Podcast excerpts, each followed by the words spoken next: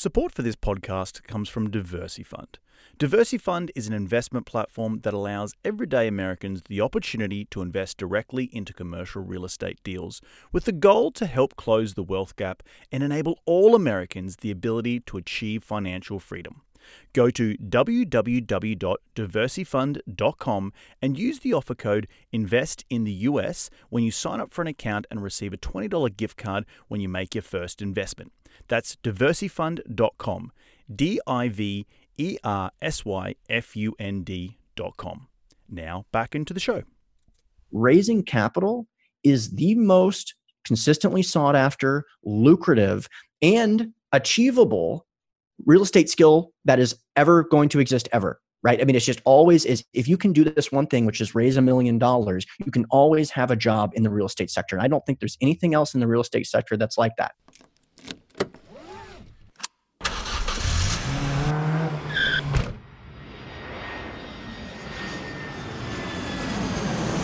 Welcome to Investing in the US, a podcast for real estate investors, business owners, and aspiring entrepreneurs looking to break into the US market. Join Reed as he interviews go getters, risk takers, and the best in the business about their journey towards financial freedom and the sheer joy of creating something from nothing. G'day, g'day, ladies and gentlemen, and welcome to another cracking edition of Investing in the US podcast from Los Angeles. I'm your host, Reed Goossens. Good as always to have you with us on the show.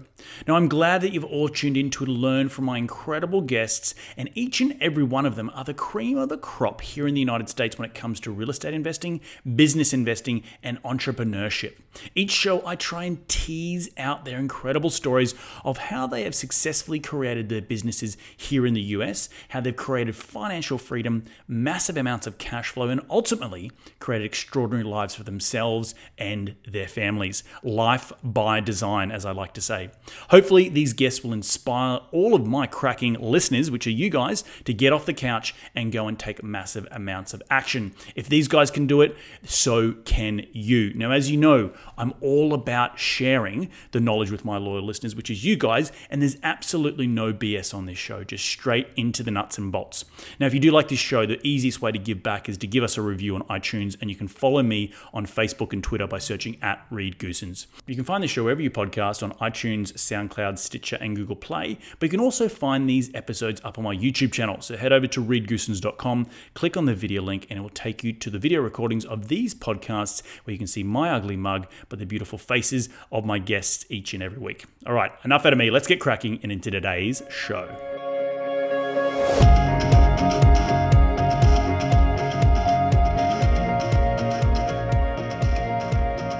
Today on the show, I have the pleasure of welcoming back to the hot seat Mr. Hunter Thompson. Hunter is the founder of Asym Capital, which controls over $75 million in real estate. The company focuses on connecting accredited investors with successful operators in the commercial real estate space, specifically self storage, mobile home parks, and multi-family. Hunter is also the host of the up and coming new podcast called Cash Flow Connections, and he has a cracking new book coming out, which is called uh, The Capital for Real Estate How to Attract Investors establish credibility, and fund deals. I'm really pumped and excited to have him back on the show. But enough out of me. Let's get him out here. G'day, Hunter. Welcome back to the show. How you doing today, mate? Hey, Reed. Thanks again for having me on. Much appreciated. Mate, my pleasure. And I was just, you know, in the introduction, we are talking a little bit about the fact that you were on my show a little while ago. Um, a lot's happened since then, which we're going to get into. But um, for those people who haven't actually listened to the original episode, do you want to give us a, a couple of minutes background on who you are and where you've come from? Yeah, sure. So, you know, I think most people, when they talk about real estate, at least the new breed of real estate investors, a lot of them start with 2008.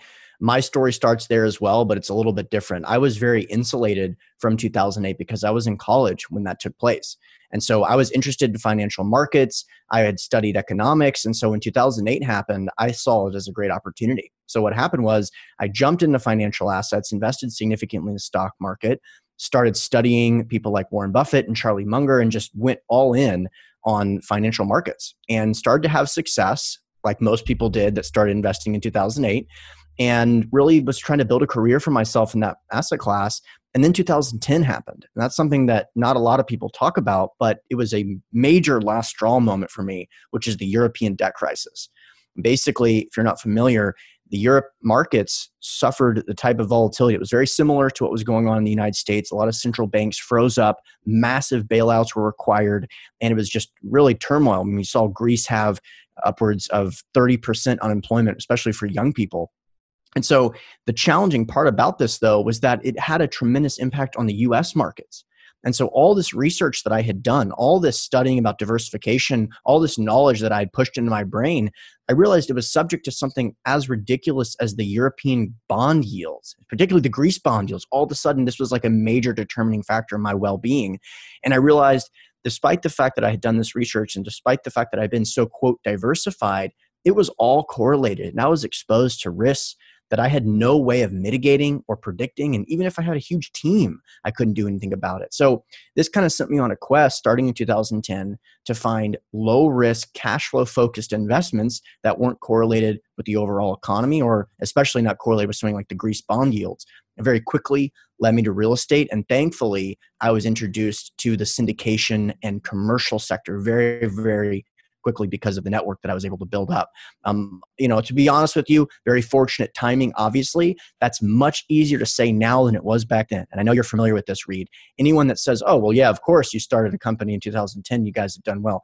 Man, try telling your family that you're going to start a real estate company in the history, the most significant correction in the history of United States real estate. It's not as easy as it sounds. I right. can promise you that.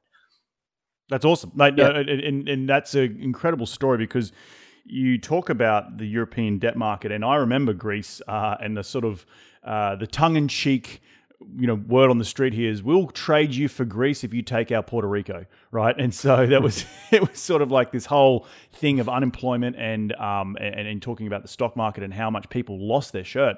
So were you have you completely diversified and got out of the stock market and no more investing in the stock market right now? Yeah, I mean, I focused once I really was consider myself knowledgeable at the world of syndications, I realized that I had a significant leg up compared to any other investment vehicle that I can have. I mean, the simplicity of the investment compounded with the fact that I could identify best in class operators, which again, back then, you had people and institutions that had tremendous track records that couldn't raise capital because everyone was so terrified. So I was able to build some very high caliber relationships very quickly. And once I started to get the hang of it and started to prove the track record, I cycled my whole portfolio um, out of the stock market and then also started helping friends and family and that was the foundation of the business. You know similar to a, a, family office type of model where i was identifying operating partners and then placing capital as i continued to invest myself. Yeah and i think the big thing that people forget that what happened in 2008 and to, to 2010 is that because of a lot of people had money in 401ks and stock markets in these quote unquote you know cookie cutter investments which we were all fed right uh, and people lost their shirt right and so now there's been a big resurgence in this syndication model where it's like investing direct with the operator screw the middleman screw this sort of REIT that sits on the stock market that you're not actually right. your money's not backed by anything besides a paper asset um, and right. you've seen a big resurgence in that and that's where i think the whole syndicate real estate syndication and people have been able to raise a lot of money successfully like like yourself um, was because it, it is a simplified investment model. It's, it's a piece of real estate. You have a good operator. Your money's backed by a physical asset compared to what you were just investing in in, in the stock market, where you could halve your, your, your wealth overnight because of the European bond market. you know, there were just people woke up to the, the fact that hang on, hang on, this is not bloody working, and and we need something different. So I think you've you know both of us have, have, have, have ridden the wave, but it's also as you said, it's very hard to establish credibility and establish um, track record when you're coming out of the worst financial crisis since the Great Depression. So, yeah, exactly. Yeah. I mean, part of that though is that there was some changes in the laws, right? So you've had the Jobs Act 2012, which allowed us to publicly solicit and talk about deals on the internet and such like this. Now, at the time, most people in the industry thought this really wouldn't have a significant impact on the business. Who's going to build relationships with people over the internet? But now, as we've seen millennials start to become accredited investors, they were born with the internet. They understand that you can have intimate knowledge about someone's deep, deep thoughts. I mean, I know sh- people that listen to your show, they probably know more about you than some of your best friends. and they listen, they're literally plugged into your ears, and the same with me. So, like the idea that we have created an infrastructure that people can know so much about us on a variety of different topics. And we have had people invest $200,000, $300,000 without as much as a phone call. Five years ago, you'd have said, wow, what schmuck has $300,000? He's willing to wire someone across the internet. Now it's like, no, no, no. This person knows so much more about where that $300,000 is going than their their counterparts and, contemporaries millions of dollars that they had investing with a know, financial planner, wealth builder, whatever that means. Um, but they didn't really have any research on the topic. So this is a revolution. And yes, you and I have certainly been the benefactors of that change, but I like to think that we're also impacting it as well, which is remarkable. And I think it adds to the what you said before about the the financial guru guy that was you know being paid to you know shovel out these products that you know these insurance companies you know hey you got to buy these products. Sell it to all your all your clients. And and again back to that people have so hurt by 2008 that they're like screw that. I need to go and be self educated and invest more time in the education piece to thus make a better decision about where my money is being placed and and you know being online and being on podcasting and, and books and articles and all that sort of stuff being at the forefront to educate those people about the benefits of investing in real estate you then attract more capital right? Because you built trust and credibility and and those people on the, on the other side of the fence are wanting to invest with someone who they do trust because before it was probably putting blinders on and oh my my broker tells me it's going to be a great investment. Thumbs up right so yes, yeah, yeah, exactly. Yeah. So, but mate, uh, you've hugely grown your company in the last um, five to ten, uh, what five to seven years. Tell me what's been some of the successes in and around growing that that trust and credibility because it, I know you're about to come out with a new book about this whole building credibility, raising capital, but you've done it also very organically. And, and I've watched you grow um, from afar, and I've, I've been very impressed with your success and your scale. But what it, what can you boil it down to a couple of points that have really magnified or 10x that that that brand and that company to to allow you to attract more and more capital? Yeah, I mean, two things come to mind. First of all, I appreciate the kind words. And yes, uh, it's been a remarkable uh, continued success. And I'm so happy with the teams that we have in place and the strategic partnerships that we've created that have allowed me to focus on what I love doing, which is raising money. Now, I've raised about $30 million from about 300 accredited investors, not from one or two large institutions that kind of own your soul, soul, but from hundreds of people all across the country so that if we lose one investor, they can't destroy the business. But that is represents years and years of work and some of the things I'm about to talk about today. Um, just circling back, the reason this is important though is that when I started investing in real estate, I had an idea that the mobile home park business was going to be very, very favorable. I'm sure many of your listeners are familiar with some of the reasons why. The, from my perspective, the asset class basically sells itself. So started investing in that asset class in 2011. By 2013, really saw that it was performing, saw that things were working. All the reasons that I found it so compelling, like the fact that they're not building any new mobile home parks, the fact that all the baby boomers are hitting the age of retirement. Many of them are relying on Social Security as a source of income, but don't have the money to pay for housing. This was all these tailwinds that this were created. So I decided to scale a business built around the mobile home park business and create my real first fund. And so I was very knowledgeable about the asset class, uh, have ability to communicate. You know, I used to work for Cutco, led my region in sales for the three months that I worked for the company. It's kind of a summer job. So was very comfortable speaking to people. I had a luncheon where I invited only accredited investors. 30 people came. So that's probably somewhere in the range of $30 million of net worth in this luncheon and went through a 30 to 45 minute presentation on the mobile home park business and passed out a card at the end of the presentation to talk about write down the number that you're interested in investing. It's a $25,000 minimum. Went through the presentation, answered some questions, just blew it out of the park, got all the papers turned in, and got a grand total of zero. zero dollars. And so the reason this was so important is that I realized first of all, I had failed. I mean, you can't be a clear, more clear example of failing than that. But what had happened was all the reasons that I was so comfortable and so confident saying that these people are going to be blown away was exactly why they were like, what planet is this? Mm. Like, not only am I not interested in investing in real estate, I don't want to invest in the mobile home park business. That sounds like a total nightmare. And I'm going, no, no, no, you don't understand. It's actually low risk, you know, blah, blah, blah. This is speaking a different language. So after months of, you know, sitting alone crying, trying not to admit to my friends that my capital raise failed, I realized that what I needed to do was stop going around chasing people, trying to have them have a pseudo religious experience in a 30 minute lunch, but really to create an infrastructure to attract leads, really nurture them, establish credibility, educate them, and then close capital. And when I had that switch, that's when things really started to change. You know so i went from not being able to raise a half a million dollars to you know i recently received an email saying i've seen your work for quite some time. I followed you for two years without reaching out to you. I'm ready to invest. Here's a quarter 1000000 mm-hmm. something that happens every now and then you know and it requires very little work um, on the actual closing process which is what most people obsess over but it's just not how it is. You know, I think that people talk about sales strategies, and I don't want to get too hard on myself, but too far on myself, but I will say that sales strategies is not the key to this business. You know, if you have a book that is just going to drastically change your ability to close,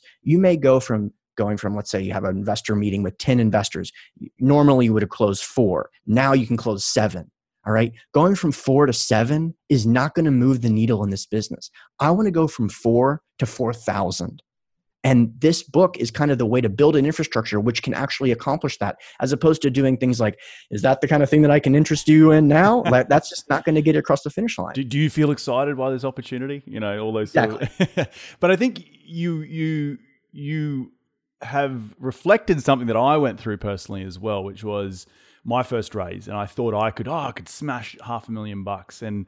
I had a cold shower exactly like you. I didn't have a lunch and didn't, but I was more one on one talking to, to people. I mm-hmm. was doing a pitch and, and, and then trying to get a coffee or a lunch date and then, you know, see. And I think I went to like 50 people, like a, a blast of 50 people to my, my, my email, my, my small email list at the time.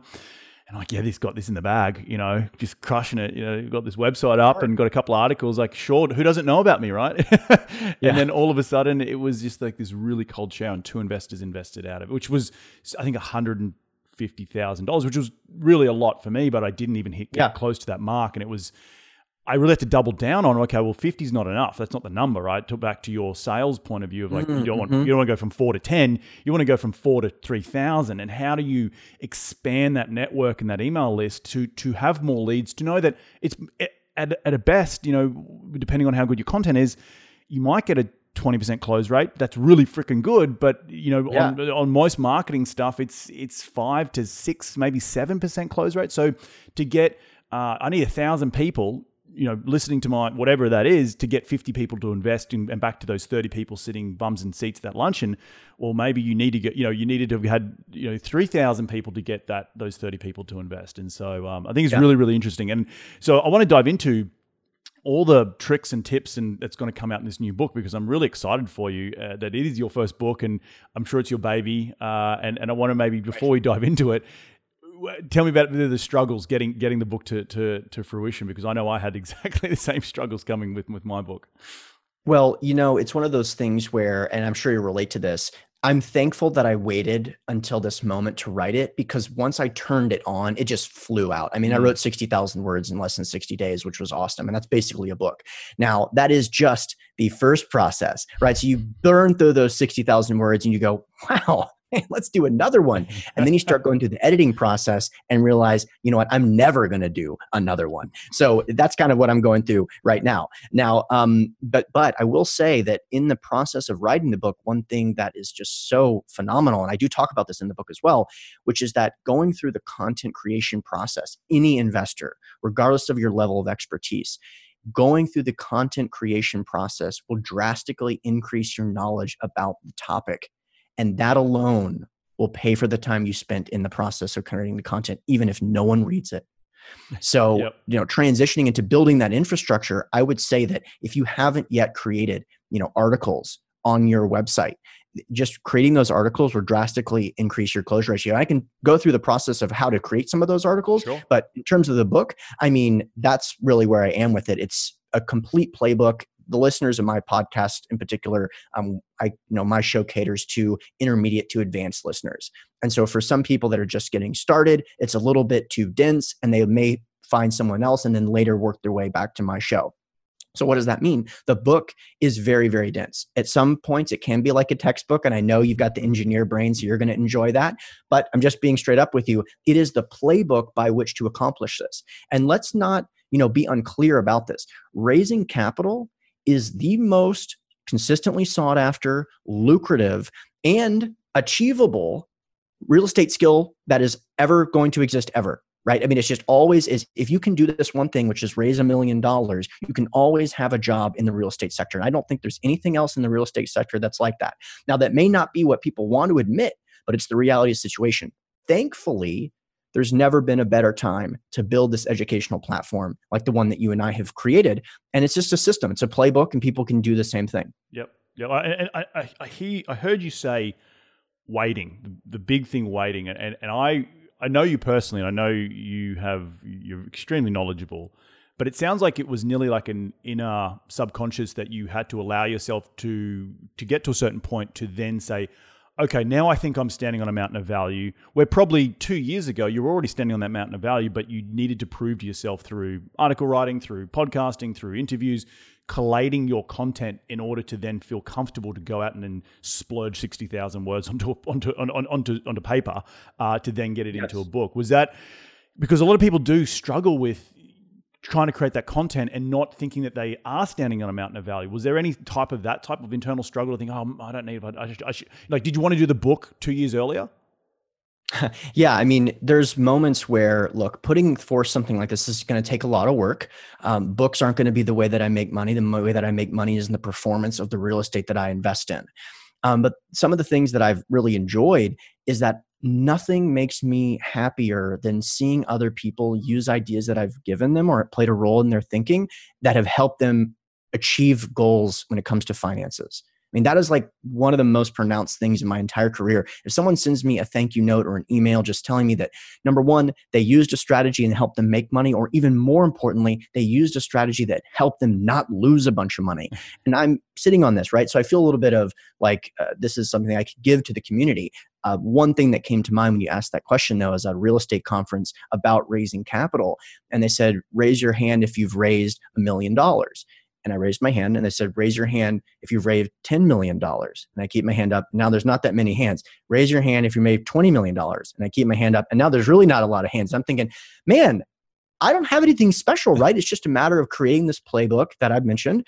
And I should be able to help these people do this, especially because I feel morally obligated to help money get out of the stock market to help people get that money into their control. And so, you know, that's the motivating factor there. Love it. No, I, I think, I think it's great, but I think I just wanted to touch on that for a second because, as any person creating a brand or a business, understanding that you are standing on a mountain of value, it does take time to before those blinkers come off. Um, to give yourself permission to go ahead and say, "Hey, I'm I'm ready. I'm ready to to to, to really maximize and 10x this this content because I, I know that I've done I've already performed. You know, you raised 30 million bucks. Like that's you, are going to outperform most people in any roommate. So, so well done on that. So let's get into the nuts and Can bolts. I just add something yeah, real quick? I want, to, I want, I don't want to cut myself off of the content, but I do want to mention one thing. Sure what you just touched on is so important. In this world of influencers, there's this big dichotomy between people that are super eager to share all their knowledge but don't have a lot of experience, and this dichotomy on the other side where there's super there's people that are so so their track record is incredible, but they have this imposter syndrome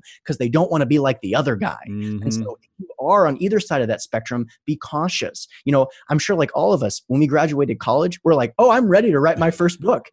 you know, but you don't quite know what you don't know yet. So right. anyway, I won't go ahead. No, no, no. It, it, it, you, you, the imposter syndrome is so important with with any thought leader or you know business that you're trying to build because at the end of the day, Hunter, you are the business, right? Like you're sta- people invest in you because they trust you, they they like what you're saying, they think you're you know intelligent, and knowledgeable about the space, and so allowing yourself to say, well, hang on, I I, I can go out and put myself in front of them as a thought leader, as someone that knows this industry really well because I've already had a bit of a track record it, it is that inner dichotomy of like, well, I don't want to put myself out there because I look like an idiot, and um, I've got, you know, I'm anxious about people thinking X, Y, Z of me. But you got to get over that imposter syndrome and know that you're worth it when you get to a certain point. And uh, and everyone's journey is going to be different, right? Like mine was different to yours, and but there it does come a time where you probably that aha moment you got your hand up in the room, you're like, uh, I need to do this. I need this needs to happen like tomorrow. So so well done. But let's get into the nuts and bolts of the book. Um, I want you to. We've got a couple of questions here, but I really want you to to, to boil it down into sort of maybe three major t- takeaways that you've out of writing the book, you think, okay, these are the three things that are going to help anyone attract mm. capital and, and, and scale up their business? Okay, so I'll, I'll, just start with this. Yep. Um, one of the things that I have found personally, and also I've been on the receiving end of this and on the giving end of this, which is find a mentor. And this is something that comes up a lot, but I don't hear talk, people talk about it in this way. It, when it comes to finding a mentor, the type of mentor that when people think about what it means to quote have a mentor, those relationships have to be inspired they can be purchased, and that purchase can help you facilitate this. But the truth is, to create the mentor mentee relationship, you have to inspire a mentor to give you their playbook for free. And so in the book, it's a short chapter, but it's to me, it's very, very powerful. It is ways to show that you already have momentum uh, someone that I was talking to over the weekend was actually like, you know, when you can get a mentor, the moment that you feel like you don't need one anymore and you realize that you're just going to have to do it yourself. And then all of a sudden, you attract all these high performers. So there's a couple of strategies I talk about that. They're called the key momentum indicators. And so the number one is just show a sense of urgency. If you see someone that's a high performer in the sector, and the feeling is that you are going to be accomplishing this goal. It's just a matter of if they want to participate or not. That's going to inspire them. Another thing is just the speed of execution. We have uh, students that I've helped where it's so remarkable to see the moment that an idea goes from concept to completion, the speed at which that takes place is directly related to the speed of their success. And it's to the simplest thing. So if someone comes up with an idea, okay, yes, I need to create an LLC because that's the right way to raise capital within an LLC. And then three days later, they created this LLC. The likelihood that that person is going to be successful in the real estate business is almost 100%. I mean, it's as high as it can be. So, high performers, the people that you want to mentor them, mentor you, they're inspired by this. They also have a very interesting relationship with competition. So, when they see someone with motivation, they see someone with momentum, they think to their head, do I want to help this person and have them as an ally? And when they write their book later down the road, are they going to mention my name? Or is this person going to be a real competitor that's going to be potentially be a challenge? And I think that high performers are always doing this math in their head. And so if you can inspire them to call you and say, listen, man, how can I help you? That can help you scale your business immensely. I mean, that's just one. Um, that's not even about the infrastructure, but the reality is the you know your willpower is very limited Okay, there's been studies about this. Towards the end of the day, people struggle with willpower. This is the same thing over the long term. So, getting a team of people that are going to push you along the way really can help you in years two, five, 10, 70. No, I think that's exactly. And, and I think what you're hitting on here is a bit of a, more of an abundance mindset, right? Like having that um, being a, going and seeking a mentor is the first thing. And I think that's super important. I've done it. You've done it. Uh, it's a way in which you can create credibility really quickly. You can surround yourself with people who you aspire to be. But but to your point of then trying to mentor other people, um, you know, having that abundance mindset. Do you want to go and be have them mention you in their book? You know, in five years' time. I think that's really important and and something that I personally, and I don't know how you feel about this, but and, and what it says in the book, but you got to have that abundance mindset. There's going to be a lot of people out there. Uh, it's about the long game, in my mind, that you constantly put out content and you'll constantly have that abundance mindset and not be worried about, oh, he's going to steal my client or he's going to steal my investor. There's so many of those clients and investors out there that who cares? You know, like just keep doing your thing, keep attracting your tribe, keep growing your community. And over the 10, 15 years, you're going to be unstoppable and you'll have built this huge behemoth of a ship that no one people are going to envy you. And so i really think that's really quite key that abundance is is is something that i think that that i that i hear when i'm reflecting back at you what you're saying uh, about that oh 100% yeah. and if the people don't have that mindset it's not the type of people that you need to do business with. I mean the reason that i before writing the book i did some math made me inspired to write the book which is that 600 investors that are accredited that are investing $75,000 a year, that's $15 million of equity and enough to buy $50 million worth of commercial real estate.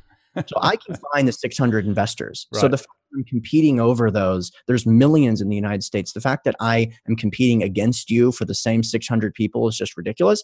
And at the end of the day, you know, I probably spent $100,000 on legal fees in 2018 and then turned it into a book and said here mm-hmm. buy this for 15 bucks you know so it's it, i agree with you completely yeah no i think that's it's it's important to have that abundance mindset and i think the yeah. big key, key takeaway so, so what are some other key takeaways that that you have written in the book that have come to the fore, risen to the top, that you were surprised maybe going into the book that you didn't actually know were going to rise as much as you know? Because yeah, it's writing a book. You have a time to reflect, and you can see Yes. the journey in which you've come along. You think, oh, wow, that's right. That that that that message or that key point. It's actually surprised me. and that's it's risen to the top other over some other things that maybe you thought would have been more inspiring, if that makes sense. Yeah, I mean, I'll say that in terms of credibility, um, systemization is really, really critical, and sharing the fact that it is a system with investors is going to establish credibility. And thinking of things like that and why that's the case. Number one, because of scarcity of time. That's a very good thing to have. Number two, scarcity of investment. You cannot waste your time because these investments are scarce. That's going to really help you in these conversations. But the reason it's going to help you is because it's a very good sign in terms of success. So anything that I do is systematized probably to a level that is just overkill. But I'll give you an example. In the book, I talk about content creation.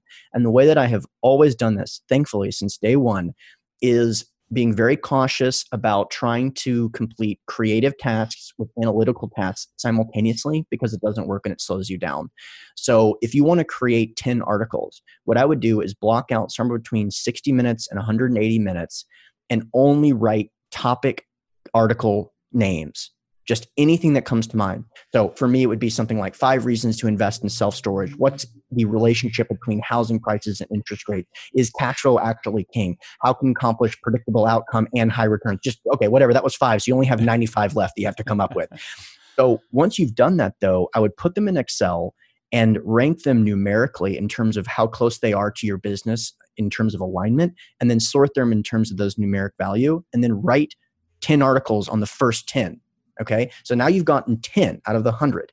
Then I would take 52 remaining in numeric value, write an email, which is like 300 to 500 words on those topics. And then you've got 38 left and do 38 social media posts. And you can blast these out weekly, monthly, quarterly, whatever. Okay, that is fully, fully optimized. Now, the truth is, some of those emails that are going to be sent out later because they're lower in terms of numeric value, you want to put your best for forward. Three months later, especially if you're just getting started, your knowledge, your expertise will significantly increase, and you can push those on that drip campaign back, back, back, so that maybe people never even read them. And I think that this is a great deal because not only are you able to do all the topics up front and then create the content separately, you're not always shifting between writing and coming up with topics. I like Mm. to do things in time blocks. And that's something that, you know, I always have done, but I think sharing with that was something that I, I didn't really anticipate doing that. It's a reoccurring theme throughout the book because of the fact that the whole point is to be scalable. That's interesting. So you're you're you're front loading your content rather than letting it organically evolve over time. Is that right? It's a little bit of both. It's a matter of not shifting gears. So Mm. I will take a month to create a bunch of content. Three months later, I'll take a month to create a bunch of content. And that way, you're not just constantly coming up with new things. Now, some people don't like this workflow, and that's fine. But you can, the point is, systematize it and Yep. then share that system. It's the same thing with um, doing calls with investors. If I'm going to do anything a lot, I'm going to ask why first, and then how can I systematize it? For, for calls, for example, there's only two reasons to do a call it's an introductory call and a due diligence call. Just sharing that itself with investors, they go, okay, this guy knows what he's doing. He's done this before, and letting them know that the reason for this is because you don't like to waste time because your time is valuable. G'day, guys. I want to interrupt today's episode as I would like to take a moment to thank our wonderful sponsors. Without their continued support, we would not be able to bring you the most cracking real estate investment tips to help you be successful week in, week out. This month, we have partnered with a cracking, innovative peer to peer investment platform called DiversyFund. At DiversyFund, their goal is to reduce the wealth gap and enable everyday Americans to achieve financial freedom by investing directly into commercial real estate deals, specifically value add multifamily. Now, the thing that sets DiversyFund apart from other peer to peer investment platforms is that they offer high quality investment opportunities without the usual cost of entry. You can invest with DiversyFund for as little as 500 bucks. That's it. $500. And the best part is that you're investing alongside operators who are the best in the business. So, what are you waiting for? Start investing today and get access to deals that historically have only been available to the top 1%.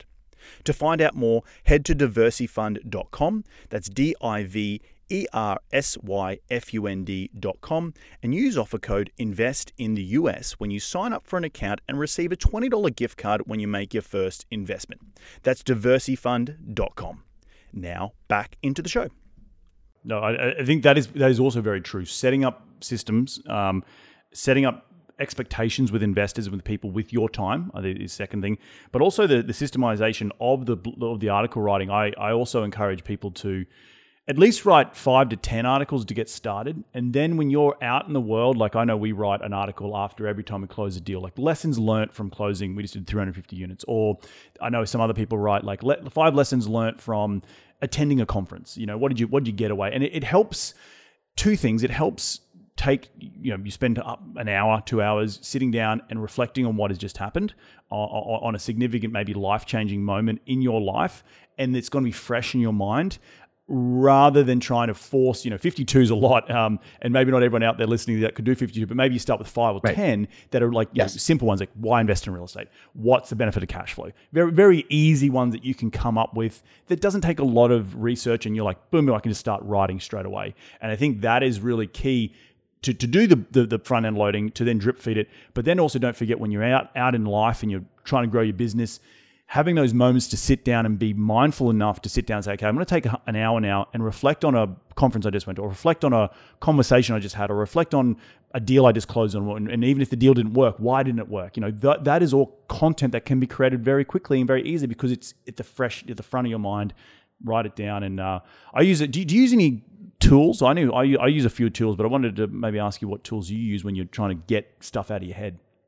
Yeah. So, I mean, what you're just saying is just so, so on point because you are wasting your time if you're going to conferences and not repurposing the thoughts that are in your mind for your own content. In fact, you're wasting your time if you're not constantly doing that. I, something I talk about in the book, you're basically, you want to see the matrix listen to what people are saying and look at them, but you should be using one eye to look at them in terms of where is this content coming from and one ear to think about how can I hear this in a way that'll be counterintuitive that my listener base or readership will be interested in. And so I, I completely agree. Never let a cool opportunity go wasted in terms of that. Um, so what I do is I write topic ideas down in a notes app. That's it. So I do something called the Monday Minutes on my show. Mm-hmm. These are topics r- relating from everything from economics to you know motivational stuff, personal development, etc. And you know, sometimes I'll be at lunch with someone and they'll say something interesting, and I'll just write down the topic. But that's really the only tool. I mean, I'm interested to hear what your tools are because I'm sure your listeners are familiar with. I am not. Yeah, uh, some of the tools that I use. Uh, I also, did, I think, when you are starting to create content, there's you know, there's three mediums: there's written, there's audio, there's visual. And I know people who are listening to this show need to you need to lean into what you're good at. I started with blog writing, and blog writing is really easy, and newsletters and stuff like that. Um, but sometimes mm. I, I, don't, I don't like it. I don't love it. I don't like. Oh, let's sit down and write an article. I don't. I like doing audio, right? I like speaking. So I use a thing called Rev.com um, or Repurpose.io. Uh, they yes. are two really awesome platforms that I can just be in the car. I can dictate on my phone. Boom, they can send me back, you know, yep. what I've just said, and I can try and repurpose it into into an article. Uh, another hack is that I'm also getting ghostwriters to help me with with articles. So um, that is that that is that is something pretty cool. Um, but mate, I want to get back into the, uh, the into the book a little bit. Of what, so we, we just covered the, the, the, first two major points that have come up. What's the third one in and around attracting investors into your sphere in order to get them to convert to an investor and give you money to, mm. to put into a deal? Any tips and tricks on that? Yeah. So, you know, we talked about kind of podcasts, interviews, if that's something that you're interested in, we cover it um, in, in the book as well creating articles, creating an ebook, the easiest way to do that, have your friend interview you on a topic, send it over to rev.com, convert that to text. We've done that. If you're interested in checking out our ebook of our first ever episode, which is a very popular episode, um, send me an email at info at asymcapital.com. I'll shoot you an example of that. Now, the next step is actually your particular deal creating the executive summary, the marketing deck for your offering. In real estate, the phrase that everyone always likes to repeat is location, location, location. When it comes to your offering memorandum or your offering deck, the key that you need to remember is design, design, design. The photography needs to be amazing. The design needs to be extremely compelling. The easiest way to go to upwork.com, hire a graphic designer that has done some beautiful work in the past, and provide them three examples of decks that you think are beautiful. And if you don't have the eye for this, hire someone else to give those examples because this is absolutely critical. So, again, going along the lines of scalability, what I want to do is convert that executive summary, which needs to be designed in either PowerPoint or Keynote, and what I'm about to say, repurpose that executive summary into a presentation that can be given in a webinar. And webinars are so critical because, yes, you can attract people to the webinar and they can watch it. You can watch basically infinite number of people can attend the webinar. We can go through the details, the highlights of the executive summary, usually about 30 minutes for once it's done, you've got that recording there. You can send it out to everyone that comes to your mailing list from that point forward. And it's going to really help the scalability. It's going to reduce the amount of times that you have to answer the same question over and over again. Um, I like to use Zoom, but there's a lot of competitors out there. An extra tip I really like to use Eventbrite to track the RSVPs and pre write a thank you email, which will include the recording. So as soon as you're done with it, you can send it out. So before I go any questions, before I go any further, I want to just kind of give you an opportunity to ask questions about the webinar because this is something that is is currently being utilized, but I don't think it's being utilized enough because of how scalable and replicatable it is without taking your time. You know, I think you've uh, highlighted and hit on a number of points that are extremely key for those people who, you know, maybe either missed that or was that converting books, uh, converting co- uh, conversations into ebooks creating executive summaries uh, in terms of the design and how professional it looks, and then the, going into a webinar in order to answer questions for investors, talk about a deal. Uh, maybe it's an introductory webinar, so you don't have to keep uh, answering the same questions over and over again. I know we do that in our business, and it's hugely successful particularly when we have a live deal. Um, but I think it's also very helpful when you have you're trying to onboard an investor in order to get them up to speed uh, and, get them on the same page quickly rather than having to answer 60 emails uh, at once or 60 questions at once. You can say, hey, we are, um, we, th- these are the, the, top five questions or the, the, frequently asked questions.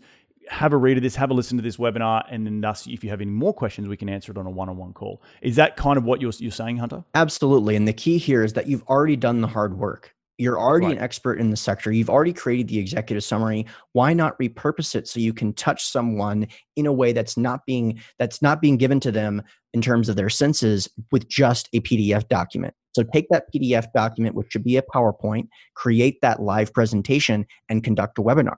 And then that's kind of a good segue into the next discussion, which is really taking that webinar and creating a live presentation, which I like to do investor dinners where I can have mm. people fly in or meet at a location where there's a lot of your investors and create a live presentation. Now, the, the couple of tips with the live presentation um, if you're catering to accredited investors, which I'm a huge advocate of, you should create a situation where you're probably paying somewhere between 50 and 80 dollars a piece for the dinner. I don't like to go below that. I don't like to go above that. It needs to be nice enough so that if they went out to dinner it would be kind of a similar caliber but you don't want to give them the impression that you're spending money unwisely because it just sets a bad tone. Also, when you do this at a dinner, it's if it's a nice place, they'll probably have a food and beverage minimum.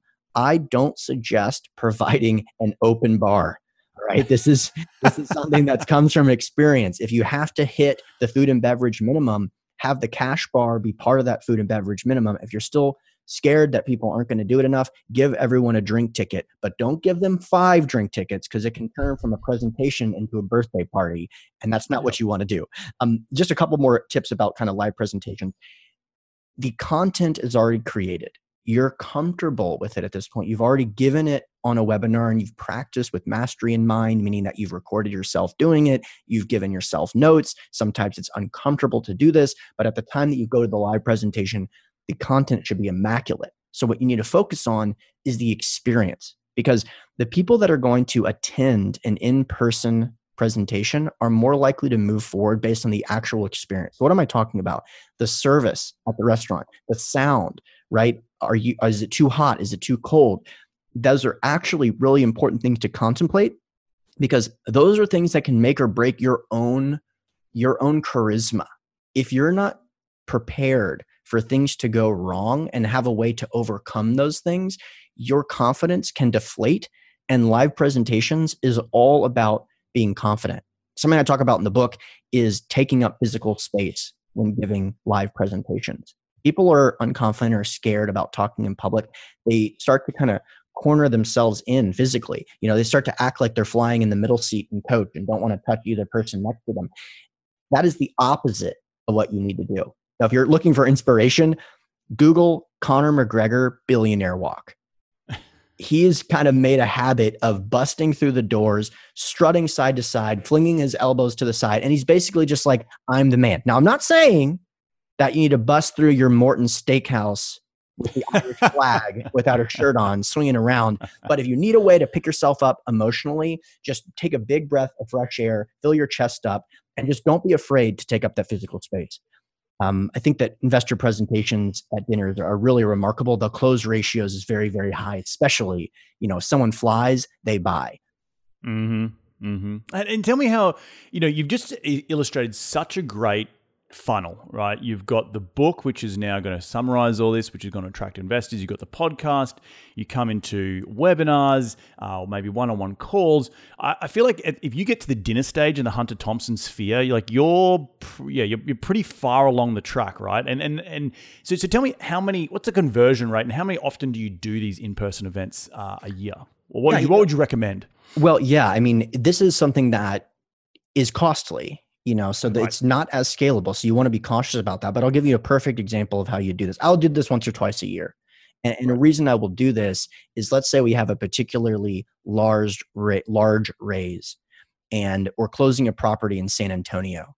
I may say for the first 20 people that book their flights i will pay for your hotel rooms in san antonio and all the food for friday.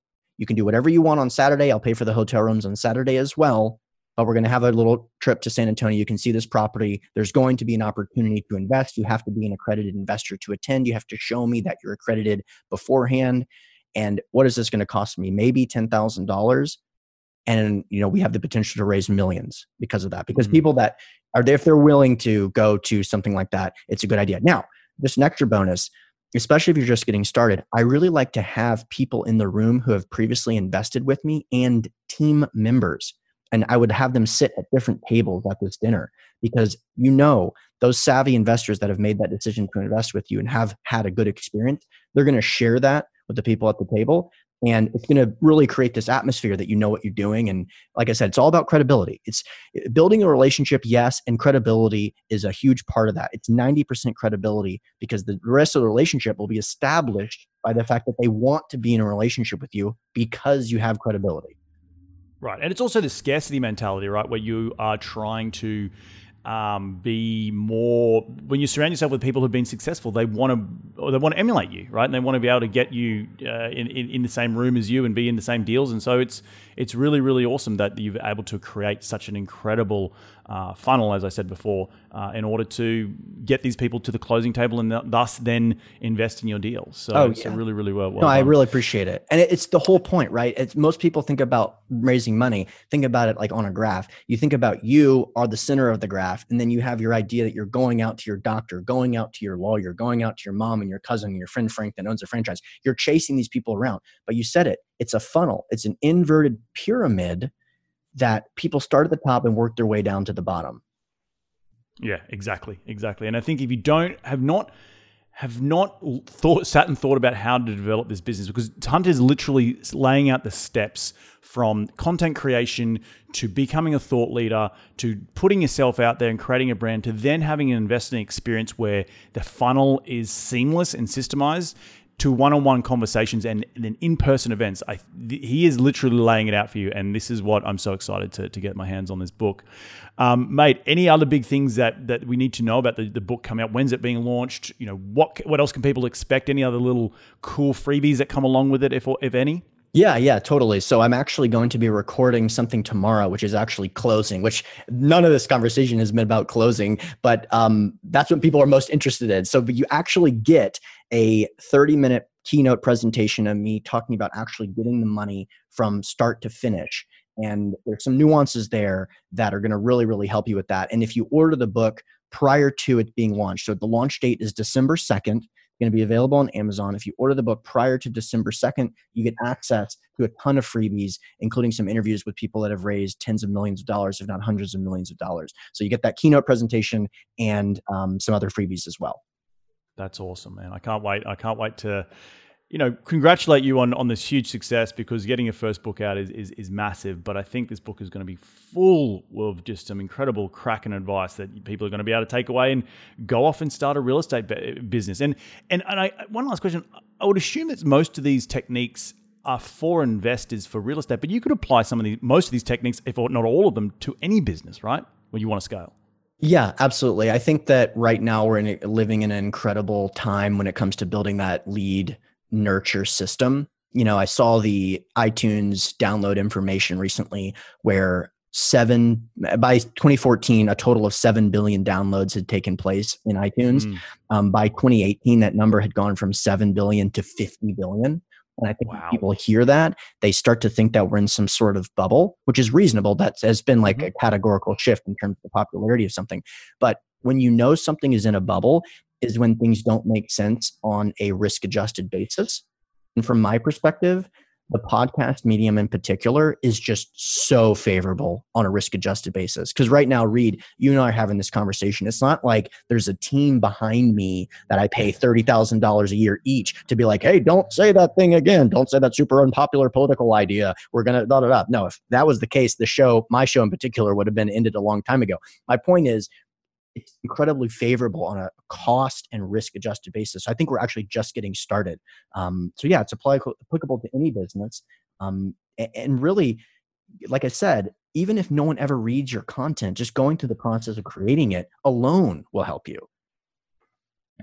Right. No, I think that's incredibly true um, because it, it helps you, as you said earlier in the piece, really fine tune what you know you're good at already and then putting your getting stuff in your head out of your head onto paper and making sure that you're then giving yourself the, the, freedom and the ability to go out and put it into the world to attract those investors, to attract those business leads. Um, so hopefully you can then scale your business. And I think the one big thing that I don't know if you talk about in the book, but is, is, is the patience part of it. Like all of this has taken you years to develop, right? And this it doesn't you don't just turn it on and all of a sudden your website's full of people look reading your your content. You've got to go out and drive people to your, to to drive traffic to your website. And so is that a, is that an element of the book that in terms of patience and, and understanding this will take time to develop?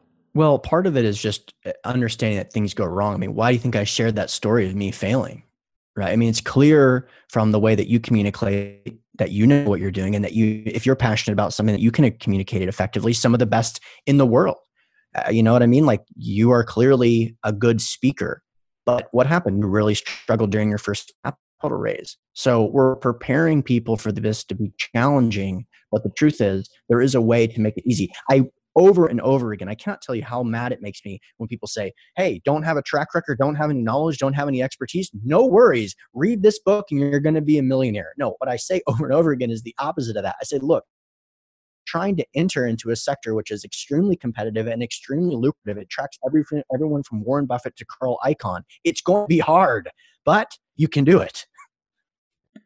Right, exactly, exactly. Mate, um, where can people reach you to continue the conversation? They want to be in your sphere, they want to get their hands on the book a little bit earlier. Where do they yeah. go?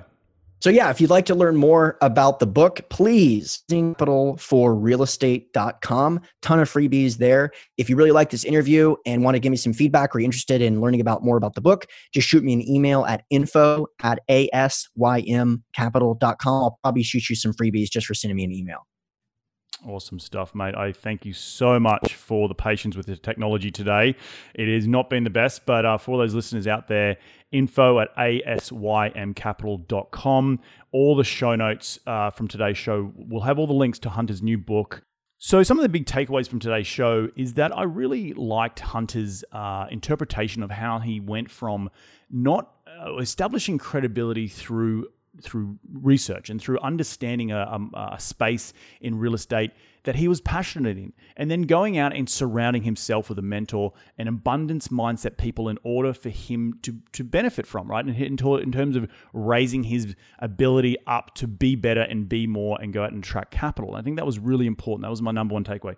The second takeaway is the systemization of the business in order to, to have that front facing quote unquote systemization with investors to say, hey, you've got to come through this process. You've got to come through um, this this sort of mousetrap in order to be onboarded with us and our team, and and that is part of what we do here, and that's going to attract more credibility. It's going to develop more credibility, and thus people are going to understand how to work with you in the future.